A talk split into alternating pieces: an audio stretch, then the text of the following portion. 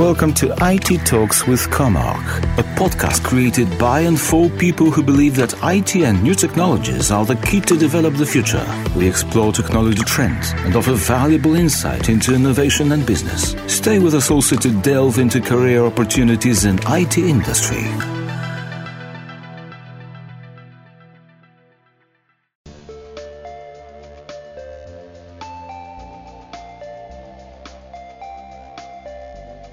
Hallo und herzlich willkommen zu einer weiteren Folge des Commach Podcasts Customer Experience and Technology. Heute darf ich mich ganz besonders freuen über einen Gast, der eine enorme Anzahl an Erfahrung in der Automobilbranche gesammelt hat über die Jahre hinaus.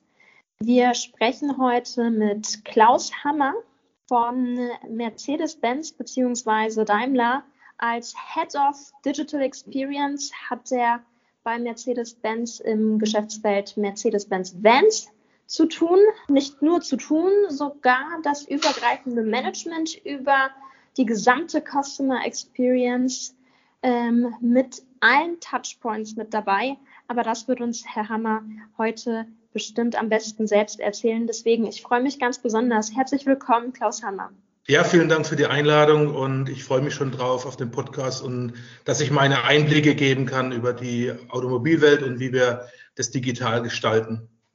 Wunderbar und ganz gut haben Sie das schon angeteasert, denn unser äh, Thema in diesem Podcast dreht sich vor allem um Automotive. Wir wollen über die digitalen Automobilerlebnisse sprechen. Wir wollen darüber sprechen, wie Customer Experience bei Automobilherstellern umgesetzt wird. Umso mehr freue ich mich, dass wir heute ähm, genau Sie als ähm, Head of ja, Customer Experience am Ende des Tages ähm, für die Van-Abteilung von Mercedes-Benz äh, gewinnen konnten für den Podcast und ich freue mich auf Ihre Einblicke. Vielleicht fangen wir damit an, was Sie denn überhaupt äh, bei Mercedes-Benz tun. Sie sind Head of One Digital Experience. Was genau bedeutet das denn überhaupt? Ja, vielen Dank für die Frage. Ähm, was steckt denn dahinter eigentlich bei One Digital Experience? Was mache ich da genau? Ähm, da steckt dahinter, dass ich die Verantwortung habe für die gesamte digitale Customer Journey.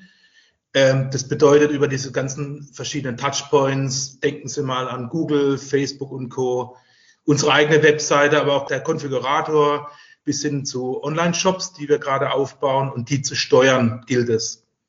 Zu steuern gilt es, ähm, heißt, wir sammeln mit Hilfe von Insights, Analytics-Daten, äh, Insight, also Daten, Insights und versuchen dann diese ganze Journey zu steuern, die Performance zu steigern, aber Leads zu generieren, äh, Sales zu generieren, aber auch Abläufe und Prozesse zu optimieren, am Ende des Tages, damit wir unser Angebot, unser digitales Angebot an den Kunden bringen. Und dabei unterstützen wir das Ganze natürlich auch mit der Entwicklung von Use Cases, damit wir die Ziele erreichen und die Kundenzufriedenheit auch steigern können. Das ist so im Groben das, was ich aktuell mache. Und das passt perfekt, denn es ist die beste Verknüpfung von digitalem und Datenmanagement bis hin zur Customer Experience. Da freue ich mich ganz doll darüber, dass äh, wir gleich äh, in die Materie einsteigen können, und zwar ganz tief. Aber vorher dachten wir uns, wir wollen auch Klaus Hammer als Mensch ein bisschen kennenlernen. Deswegen haben wir als Warm-up ähm, eine kleine Challenge für Sie vorbereitet. Zehn Fragen innerhalb von einer Minute. Sind Sie mit dabei? Ja, machen wir. Schießen Sie los. Alles klar. Autohaus oder Online-Shop? Online-Shop. Tatsächlich, heutzutage mittlerweile der Online-Shop. Das ist spannend. Ja. Carsharing oder Zweitwagen? Carsharing. Okay, das heißt, wir gehen in Richtung äh, mobiler Service-Dienstleistungen. Probefahrt oder Online-Bewertung? Mm, Online-Bewertung. Mhm. Man merkt, Sie sind sehr digital unterwegs. Sportwagen oder Familienkutsche? Ja, Sportwagen da eher. Den würde ich auch wählen. Rabatte oder mehr Convenience? Mehr Convenience. Mhm, vor allem in der Automobilbranche beziehungsweise beim Fahrzeug als solches. Sehr gut. Kundenkarte oder Loyalty-App? Mm, ja, Kundenkarte. Ich schwank da ein bisschen, aber Kundenkarte. Alles klar. Dann doch noch traditionell. 70 Prozent der Deutschen sind übrigens der gleichen Meinung. Die bestehen immer noch auf eine Karte, eine richtige. Ähm, kleiner Side, äh, kleine Side-Info. Connected Car oder Back to the Basics? Connected Car. Auf jeden Fall. Influencer Roadtrip oder TV-Spot? Influencer Roadtrip. Blick fürs Detail oder Blick für den Tellerrand? Na, Tellerrand finde ich besser. Mhm. Und als letzte Frage, selbstfahrendes Fahrzeug oder Chauffeur? Das ist interessant. Also Chauffeur würde ich gut finden, aber ähm, selbstfahren finde ich äh, auch gut. Also kann es nicht sagen. Okay, fair enough, fair enough. Beide würden ja den gleichen Zweck erfüllen, so gesehen. Ähm, obwohl ich mich frage, ob dann das selbstfahrende äh, Auto tatsächlich so gut einpacken können wird wie der Chauffeur. Aber ich glaube, das liegt noch vor uns in der Zukunft. Ähm, vielen Dank für diese Insights. Also man, man merkt, dass Sie online-affin sind, allein aus dieser Fragerunde ähm, heraus. Das finde ich gut. Besonders toll fand ich, dass Sie sich für den Influencer Roadtrip entschieden haben, anstelle, für den, äh, anstelle des TV-Spots. Da merkt man, dass mittlerweile die Stimmungslage eine andere ist. Wieso der Influencer Roadtrip? Da würde man mehr, ähm, mehr Emotionen mit reinbringen oder was glauben Sie? Also vielleicht ist es so, dass ich das selbst mal gemacht habe in meinem äh, Job, äh, selber mal Storytelling aufgebaut habe für andere Kommunikationsarten oder Wege. Und da war das Thema Storytelling groß und Influencer ist so ein Riesenthema gewesen. Und ähm, das ist das Emotionalere, finde ich, auch ähm, als normale Werbespots. Es bewirkt auch mehr und man kann da viel mehr erreichen. Mhm. Und über das Erreichen wollen wir heute ähm, genau sprechen. Sie haben es angeteasert in Ihrer Vorstellung, als wir darüber gesprochen haben, was One Digital Experience überhaupt bedeutet, digitale Customer äh, Journeys zu schaffen, über verschiedene Touchpoints hinauszugehen und diese Reise des Kunden immer wieder mit zu optimieren. Wie sieht denn überhaupt der Kunde in der Automobilwirtschaft aus?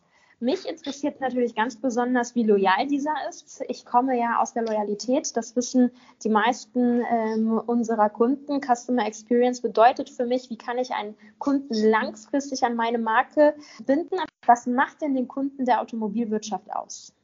Also es ist so bei uns, bei Mercedes-Benz in der Business Unit Vans ist es so, wir haben mehreren Kundengruppen zu tun. Da gibt es die B2C und B2B-Kunden. Bezogen auf den B2C-Kunden, also den Pkw-Kunden, ist es so, ähm, dass der Kauf äh, natürlich ähm, oder die, die anspruchsvollere Verhalten hat. Ähm, der wählt es bewusster aus, der hat eine ganz andere Anforderungen an ein Fahrzeug oder an eine Marke oder auch an, an eine Kundenbindung zum Beispiel. Da bei B2B, das, da spreche ich über Transporter, ähm, Sie kennen wahrscheinlich auch den Sprinter oder, oder solche Produkte, den Vito. Ist es so, manchmal dass jetzt. Mir, manchmal muss ich ehrlich sagen, würde ich mir wünschen, ein Vito zu haben, denn äh, ich verreise immer mit sehr, sehr vielen Koffern und ich glaube, ja. ein Vito wäre für mich die bessere Option. Ja, da kann ich Sie mal unterstützen bei der Kaufberatung. äh, können wir gerne mal drüber reden. Aber da ist es in der Tat so, dass die, die Kundengruppen sich da unterscheiden oder der Kunde unterscheidet sich bei B2B, das hatte ich gerade erwähnt, das ist so, dass das natürlich ein Kaufkriterium, ein ganz anderes Kaufkriterium ist. Das Loyalitätsverhalten ist da auch anders. Ähm, da muss man immer wieder gucken. Die schauen natürlich sehr stark auf den Preis. Am Ende des Tages ein großes Kaufkriterium. Ähm, da findet aber sicherlich ein Paradigmenwechsel statt. Gerade in den letzten Jahren hat es sich auch angedeutet im Markt. Es ist äh, sehr stark umkämpft mit verschiedenen Angeboten, verschiedenen Marken, gerade bei der Elektromobilität. Da muss man natürlich sehr, sehr stark drauf gucken. Auf gut Deutsch heißt Loyalität, die ändert sich da gerade, zwar früher vielleicht ein bisschen anders. Daher wird der Markt sehr stark umkämpft. Die Akquise wird auch härter. Das Halten von Bestandskunden ist definitiv eine große Herausforderung für uns. Auf Ihre Frage zu antworten, wie loyal ist ein Kunde am Ende, das wechselt natürlich gerade. Das hat das mit dem Generationswechsel zu tun. Wir haben das Thema auch Sharing kurz unter den zehn Fragen. Es ist so, dass sich da natürlich gerade sehr viel äh, verschiebt und verändert.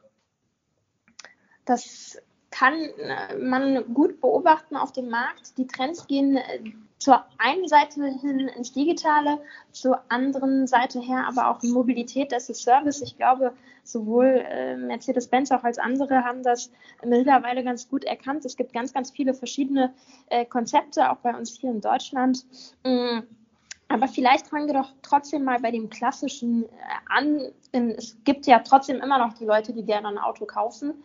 Ähm, und um die muss man sich ja auch noch kümmern auch wenn es in eine andere Richtung gehen wird, und darüber werden wir heute auch noch sprechen, äh, trotzdem vielleicht von mir die Frage, wie sieht denn überhaupt der klassische Kaufzyklus ähm, bei ihm aus? Wie begleiten Sie diesen vor allem ähm, als Head of äh, One Digital Experience? Ja? Also vom Erstkontakt bis hin zur Probefahrt, das sind äh, klassische Zyklen davon, das ist klar. Was passiert danach? Was passiert beim Kauf? Was passiert darüber hinaus?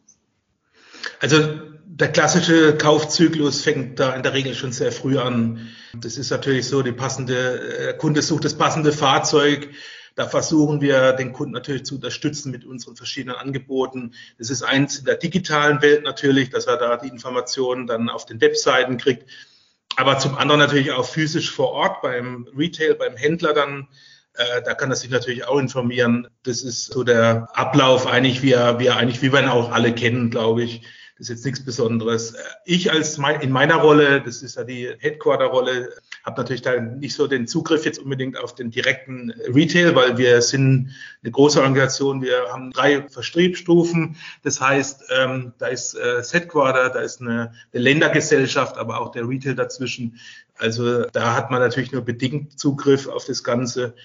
Und wir versuchen natürlich sehr stark, oder ich jetzt in meiner Rolle, das in der digitalen Welt zu bearbeiten. Das heißt, äh, wenn Sie sich die digitale Welt vorstellen, also den Kaufablauf, den Zyklus, äh, bedeutet es einfach, dass Sie verschiedene Phasen durch, durch, durchlaufen müssen. Also da geht es von der Awareness-Phase los, eigentlich die Schaltung der Displayanzeigen mit Kampagnen zum Beispiel, Google Ads, aber auch Social Media werden den Thema gerade Influencer zum Beispiel oder Storytelling hatten wir ja gerade in der Vorfrage. Es äh, dann natürlich den Kunden abzufangen und dann natürlich dann die Informationen auf der Webseite darzustellen, auf unseren eigenen Webseiten und dann, äh, dass er dann ein Produkt konfiguriert. Dann können wir den unterstützen beim Kauf natürlich auch in Chats bieten wir an. Äh, da kann er in Kontakt treten mit uns und das haben wir natürlich alles verfügbar in den Ländern auch, in den verschiedenen Ländern. Und das ist auch immer so, dass wir da gut unterwegs. Das heißt, da haben wir alles, eigentlich alles am, am, am Start, was man sich so vorstellen kann. Was ist für Sie das ähm, effizienteste? Weil ich könnte mir gut vorstellen, dass bei einer Website natürlich verschiedene Tracking-Funktionalitäten hinterlegt sind. Bestimmt, wenn Sie einen Konfigurator auf der Website haben, ist es auch spannend zu sehen, was konfigurieren denn meine Kunden überhaupt? Welches Modell klicken Sie denn vor allem an? Sind das Sachen, die Sie dann später im CRM hinterlegen? Also in der Tat ist es so, wir, wir analysieren und tracken natürlich schon einige Daten im Rahmen der Möglichkeiten, die es gibt. Da gibt es ja Datenschutzverordnungen und alles. Sobald der Kunde aber seinen Konsens abgibt, ist es so, da können wir natürlich sehr viel analysieren. Wir haben die Klickpfade, wo er drauf klickt, auf welches Produkt er sich aussucht.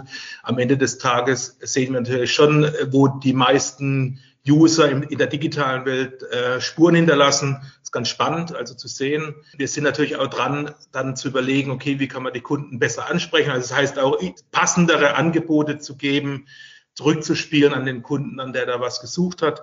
Also sehr spannend gerade, kann man sagen, was die Möglichkeiten da sind und was man dann am Ende erreichen kann, ist wirklich definitiv sehr spannend. Mhm. Äh, ich, ich bin ja ein großer Fan von Studien, muss ich zugeben. Äh, nicht nur welche selbst zu gestalten, was wir auch manchmal bei Comach machen, ähm, aber auch die von äh, anderen Kollegen und Kolleginnen äh, zu lesen. Äh, es gibt äh, einen Survey, der gerade herausgegeben wurde von KPMG, der Global Autom äh, Automotive Executive Survey, der herausgefunden hat, dass der Online-Kauf von Fahrzeugen für Kunden zunehmend relevanter wird.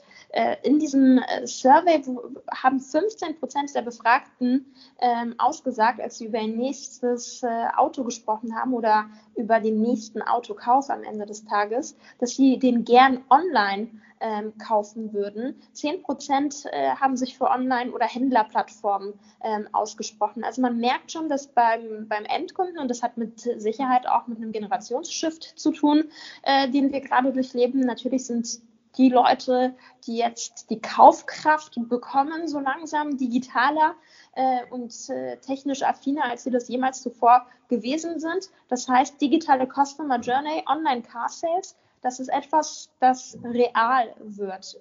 Ist das wirklich schon in der Gegenwart angekommen? Also ja, also, vor, also die Studie ist sehr interessant, die habe ich mir auch angeschaut. Diesen Shift in der Tat, den gibt es auch, das kann man durchaus feststellen. Es ist so, dass man aktuell natürlich beides anbieten muss, den klassischen wie auch den, also den klassischen Weg, bedeutet über den Händler physisch, aber auch online. Ähm, beides. Ich glaube, das ist absolut, also angekommen ist es wirklich schon, diese Online-Sales auch. In der letzten Zeit haben wir auch im Rahmen von Piloten ähm, das ist das Projekt Vertrieb der Zukunft, haben wir den Online-Sales-Kanal verprobt und äh, wir sind da wir sind da auch dran, Erfahrungen zusammen in dem ganzen Thema und man merkt auch, das funktioniert auch. Muss man dann im Auge behalten, glaube ich, wie sich das weiterentwickelt. Ähm, wir werden das auch sicherlich weiter in weitere Märkte verstärkt ausrollen. Am Ende des Tages ist es so, man sieht natürlich auch in der digitalen Welt, dass dann andere Player ähm, ähnliche Themen äh, an den Start bringen und mehr oder weniger ein Dach bilden, indem sie die Autos auch äh, sehr, sehr einfach verkaufen mit flexiblen Leasing-Angeboten, Komplettangeboten. Da kommt viel Bewegung in den Markt. Ich glaube, weil auch die Leute so weit sind. Sie haben den, ähm, den Generationsshift angesprochen. Ich glaube, dass die Leute da jetzt mittlerweile etwas anders Auto kaufen möchten. Die Studie sagt es ja auch am Ende. Und ähm, wir es ist in der Tat angekommen, kann man, kann man abschließend sagen. Und ich glaube, jeder, der das jetzt nicht nachverfolgt oder an den Themen dranbleibt wie Online-Sales, wird wahrscheinlich irgendwann mal runterfallen. Und ähm, das sollte man vermeiden. Auf jeden Fall. Mir hat besonders gut gefallen, Herr Hammer, dass Sie zugestimmt oder gesagt haben, dass physisch und digital immer mehr miteinander verschmelzen. Das ist eine Sache, die man mit Sicherheit schon seit mehreren Jahren beobachten kann. Wenn man mal auch in andere Industrien schaut, sieht man das umso deutlicher. Vor allem im Retail sind wir schon lange ähm, angekommen dabei. Man merkt aber auch, dass dadurch, dass in anderen Industrien das Digitale so wahnsinnig wichtig wird, die Automobilbranche auch auf diesen Zug aufspringen muss. Und das machen ähm, verschiedene Hersteller heutzutage. Ähm, digital und physisch muss beides da bleiben. Das haben Sie ja auch gesagt. Man muss auf die Präferenzen letzten Endes der Individualkunden ähm, eingehen. Das heißt, wenn ähm, sich äh, Hans Zimmer gerne im Salon ein äh, Auto aussuchen möchte, dann muss das für den genauso möglich sein wie für äh, eine Alexandra Slewinski, die vielleicht eher ähm, zum Online-Konfigurator greifen würde ähm, und danach erst zum Laden einkaufen gehen würde oder von noch eine andere Person, die komplett digital ist und eher auf so ein Leasingangebot äh, zugreifen würde. Wenn Sie sich genau mit dieser Thematik beschäftigen, wie bekommt man denn Ihrer Meinung nach heutzutage so eine 1 zu 1 Beziehung zum Kunden hin? An welchen Touchpoints muss man da sein? Welche Touchpoints sind für die Kunden relevant und wie sollte man die Kunden dort ansprechen? Also Sie sprechen die Verschmelzung an und das hatte ich ja auch gesagt, die findet absolut statt. Das macht es auch ein bisschen komplizierter, weil die Komplexität sich dadurch deutlich erhöht hat. Für die 1 zu 1 Beziehung ist es so, da muss man natürlich sagen, es ist immer so, es muss ein Mehrwert für den Kunden sein und eine Relevanz. Und dann ist es so, das richtige Angebot muss man zum richtigen Zeitpunkt dem Kunden auch offerieren. Das heißt, über alle Kanäle, die es gibt. Online ist natürlich etwas einfacher als in der, in der alten Welt, dass man dann äh, Briefe schickt oder Kataloge versendet. Da ist man, glaube ich, auch ein bisschen weggegangen von dem Thema. Man muss halt sehen, dass man den Kunden zum richtigen Zeitpunkt einfach bekommt und, und dann im Loop behält am Ende des Tages. Und das hat viel mit, dem, mit den Daten zu tun am Ende.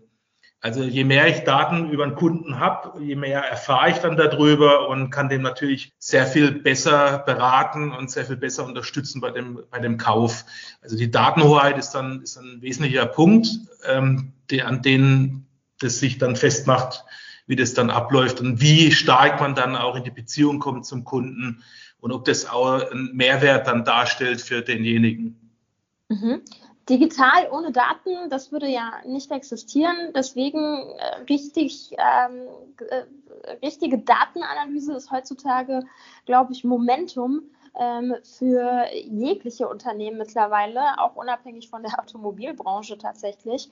Ähm, aber man muss sich ganz genau darüber im Klaren sein, welche Informationen denn für mich, für mein Unternehmen relevant sind und wie kriege ich diese Informationen aus dem Kunden heraus? Wie bekomme ich den Kunden dazu, diese Insights ähm, mit mir zu teilen? Wie segmentieren Sie? Wie analysieren Sie die Daten, die Sie zur Verfügung haben? Beziehungsweise was für Daten sammeln Sie oder versuchen Sie zu erhalten?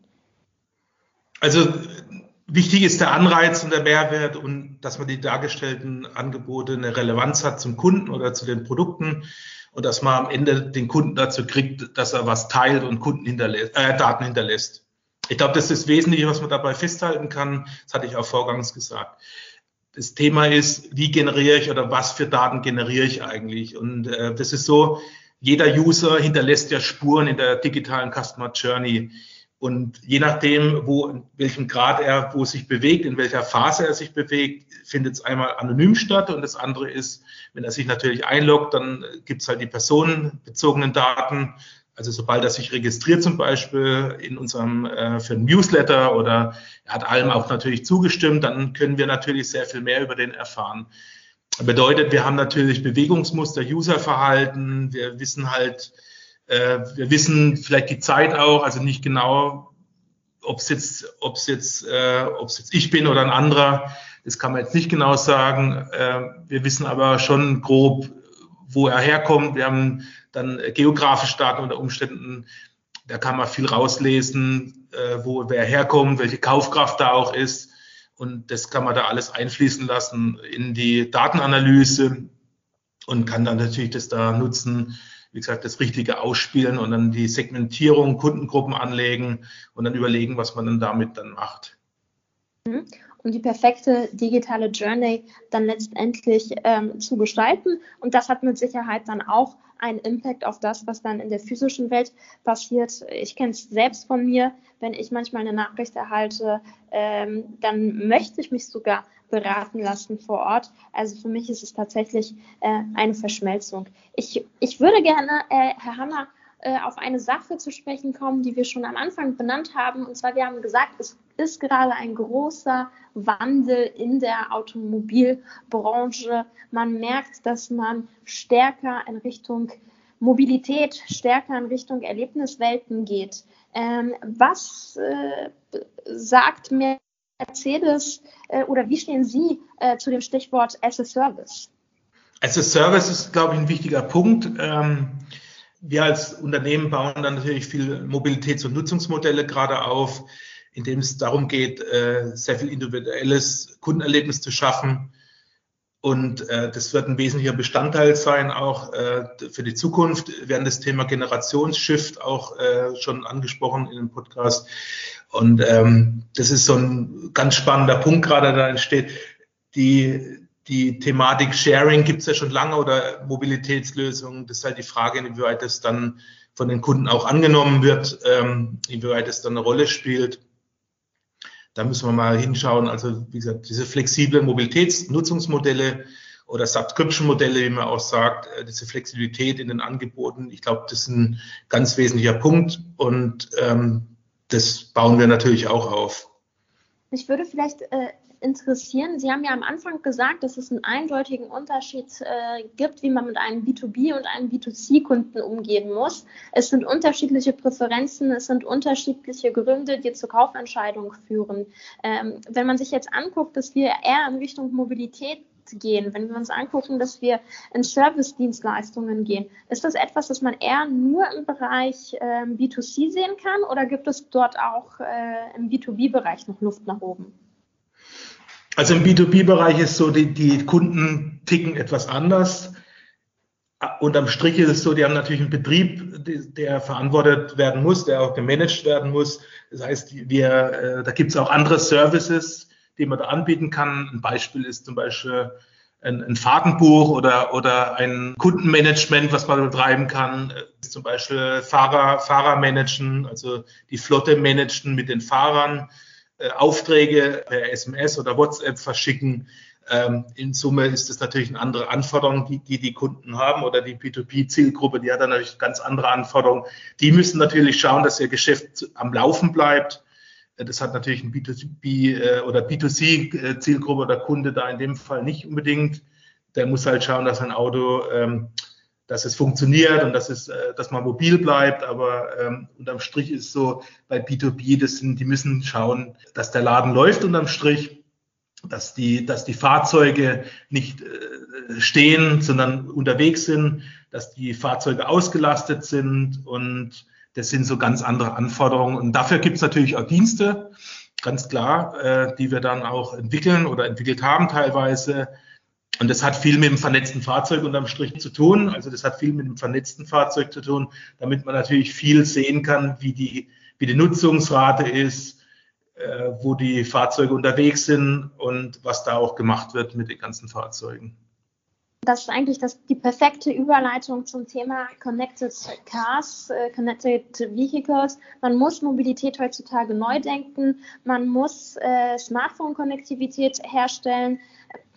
Es ist definitiv etwas, das einem in der ja, User Experience weiterhilft. Egal, ob das nun bedeutet, dass man den Standort seines äh, Fahrzeugs äh, genauer kennt. Wer kennt nicht? Äh, man ist äh, im äh, Kaufhaus und äh, weiß gar nicht mehr, auf welcher Etage man geparkt hat, dass man vielleicht ähm, sagen kann, dass man gewisse Sicherheitsmerkmale sich angucken kann, dass man sich vielleicht auch mal sein Fahrverhalten angucken kann. Es gibt bereits viele solcher Konzepte. Commach macht das zusammen mit Ford, ähm, wo wir gemeinsam mit Ford den Ford Pass gestalten. Wie sehen Connected Cars bei deinem Daimler aus? Welche Konzepte, von welchen Konzepten äh, können wir bei Ihnen sprechen? Wir haben natürlich auch entsprechende Connect-Dienste aufgebaut, aber auch eine Marke dazu. Die Marke oder das ähm, Projekt oder das Thema heißt Mercedes Me. Das gibt es aber, glaube ich, schon seit über fünf Jahren mittlerweile oder noch länger. Das ist so, man kann natürlich über eine App verschiedene Fahrzeugfunktionen verwalten. Man steuert das Fahrzeug da auch über, über, die, äh, über die App. Man kann Türen öffnen, man kann aber auch, was Sie auch angesprochen haben, wenn man dann immer weiß, wo das Auto steht, kann man natürlich auch sehen, äh, wo das lokalisiert. Man kann es lokalisieren dann auch. Äh, man sieht aber auch, was ansonsten Füllgrad äh, von seinem äh, Benzin, von seinem Sprit kann man sehen. Man kann aber auch äh, andere Dienste gibt's da, glaube ich, noch. Also man kann auch Fahrzeuge bis zu fünf Fahrzeuge, also wenn man eine Familie hat oder zum Beispiel auch, jetzt Gewerbe treiben, da kann man auch mehr Fahrzeuge verwalten, das geht dann auch. Also von dem her, wir machen das natürlich auch. Ich glaube, da machen es auch viele andere Wettbewerber, machen das in der Form schon länger. Das ist schon ein interessantes Thema und ähm, würden Sie dann sagen, dass man äh, Connected Cars oder solche Projekte, die am Ende des Tages, ja, vielleicht kann man das als Smartphone-Mobilität bezeichnen, ich weiß es nicht, ähm, glauben Sie, dass das zu einer höheren Kundenbindung führt? Ob am Ende äh, Connected-Dienste zu einer höheren Kundenbindung führen und eine App, bin ich mir nicht sicher. Am Ende, am Ende geht es ja darum, ähm, das Fahrzeug muss ja, muss ja überzeugen, und da mit dem Service und der Kundenbindung ist es so, wenn man natürlich mal einen Fall hat, dass das Fahrzeug stehen bleibt, wie wird es gemanagt? Also am Ende geht es darum, was passiert in einem Fall, der nicht eintreten sollte, wie geht, er, wie geht das Unternehmen damit um, wie schnell reagiert ein Unternehmen, wie schnell habe ich zum Beispiel ein Ersatzfahrzeug. Ähm, das, das spielt da, glaube ich, eine Rolle, ob es am Ende eine App ist, die das dann oder, oder die Connect-Dienste sicherstellen, das weiß ich nicht. Aber am Ende, es ist wirklich so, das ist in, in, so kann ich das aus meiner Perspektive aus sagen. Mir geht es darum, dass das Auto funktioniert und dass ich von A nach B komme, äh, dass meine Erwartungen der Marke erfüllt werden, vor allem das ist ganz wichtig. Und das muss ich natürlich schon auch in der App dann widerspiegeln oder in dem Dienst, der erst dann da angeboten wird. Es muss funktionieren am Ende. Und das zeigt auch, dass Customer Experience alles bedeutet. Von der ersten Suche zum passenden Fahrzeug über den Kauf dieses Fahrzeuges und wie ich beraten werde, bis hin zu der Serviceleistung, die auch danach immer noch in Bestand ist. Und zwar, wie gehe ich denn um, falls es irgendwelche Probleme gibt oder wie spreche ich denn mit dem Kunden, um ihn zum Beispiel darauf hinzuweisen, dass es vielleicht mal an der Reihe wäre, die Winterreifen oder sowas auszuwechseln oder die Sommerreifen in dem Fall jetzt. Wir sind ja schon im November. Gut. Glaube, Herr Hammer, Sie haben uns wundervolle Einblicke gegeben in die Welt der Customer Experience in der Automobilbranche. Mich würde als letzte Frage noch brennend interessieren, wie Ihre Prognose für 2030 ist. Wie verändern sich die Kundenbeziehungen innerhalb der nächsten zehn Jahre? Vor welchen Herausforderungen stehen Sie heutzutage? Wie gehen Sie damit um, dass Sie gewappnet sind für 2030? Also äh, 2030 ja noch eine Weile hin. Also das klingt immer so ein bisschen, äh, wenn man da in die Glaskugel schaut, muss man dann überlegen. Ähm, man kann dann natürlich nicht alles vorhersagen, glaube ich. Der Kampf auf jeden Fall um den Kunden wird intensiver. Der, der, das Datenthema wird sich deutlich verstärken. Also die Daten werden die Hoheit äh, haben dann auch in dem ganzen Geschäftsumfeld, weil da alle dran arbeiten, glaube ich. Ähm, jeder weiß ja, dass die Daten eigentlich das, äh, das neue Öl ist. Und ähm, das muss man natürlich dann versuchen ähm, zu, zu übersetzen dann in, in Geschäft und, und in den Kunden besser anzusprechen. Die größte Herausforderung, glaube ich, sehe ich darin, also ich persönlich sehe das darin, wie man mit dem Thema Daten umgeht, wie man die strukturiert die Daten, wie kann man die Daten nutzen am Ende, damit man den Kunden besser erreicht, also das Customer Experience besser macht besser gestaltet, dann auch immer im Sinne des Kunden, auch im Sinne des Unternehmens natürlich auch irgendwo. Dann spielt natürlich die Rolle ähm, auch stark das Mindset in den Köpfen ein bisschen zu verändern. Also dass man vielleicht wegkommt von dem, von den Silos zum Beispiel in Unternehmen, dass man mehr in die in, in die Kollaboration geht, in den Exchange zum Beispiel von, von äh, Know-how. Äh, das ist ein wichtiger Punkt. Auch das Thema Kultur im Sinne von Data-Driven Culture ist so, glaube ich, ein Stichwort, was man sich durchaus mal merken kann für die nächsten Jahre. Das ist allerdings auch schon da, das Thema. Es ist mittlerweile, glaube ich, in den Köpfen auch drin. Es wird aber noch nicht so umgesetzt. Das ist so ein Thema, was natürlich kommen wird. Und was ich schon gesagt habe, ist, dass man natürlich im relevant, im relevant Set des Kunden am Ende landen muss als Unternehmen. Und da gilt es halt immer, zum richtigen Zeitpunkt den, das richtige Angebot ihm zu geben, einen Mehrwert zu liefern, ein gutes Produkt und am Ende auch den Service im Hintergrund zu haben, falls mal, was wir schon hatten, weil irgendwas passieren sollte. Auch mhm. natürlich, und am Ende ist es so, die Geschäftsmodelle werden interessant werden. Damit hatte ich in der Vergangenheit mal zu tun, dass man überlegen kann, wie kann ich neue Geschäftsmodelle entwickeln. Das hat aber alles mit den Daten zu tun. Wie kann ich Produkte und Service weiterentwickeln und, und natürlich auch am Ende die Mobilität der Zukunft für den Kunden gestalten. Das, das ist äh, ein sehr schönes Schlusswort, denn das bedeutet Customer Centricity, die zieht sich über Produkt bis hin zu Kommunikation und Service-Dienstleistungen rund um das Produkt, das man anbietet.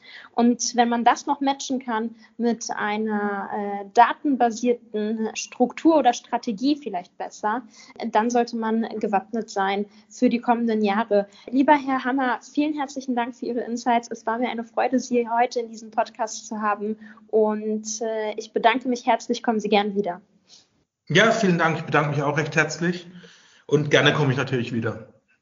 bis dann. Tschüss. Ja, tschüss. Bis dann.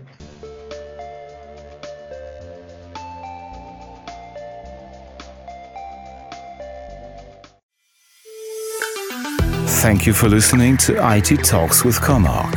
We will be back soon with new episodes. If you like what you heard, subscribe to our podcast.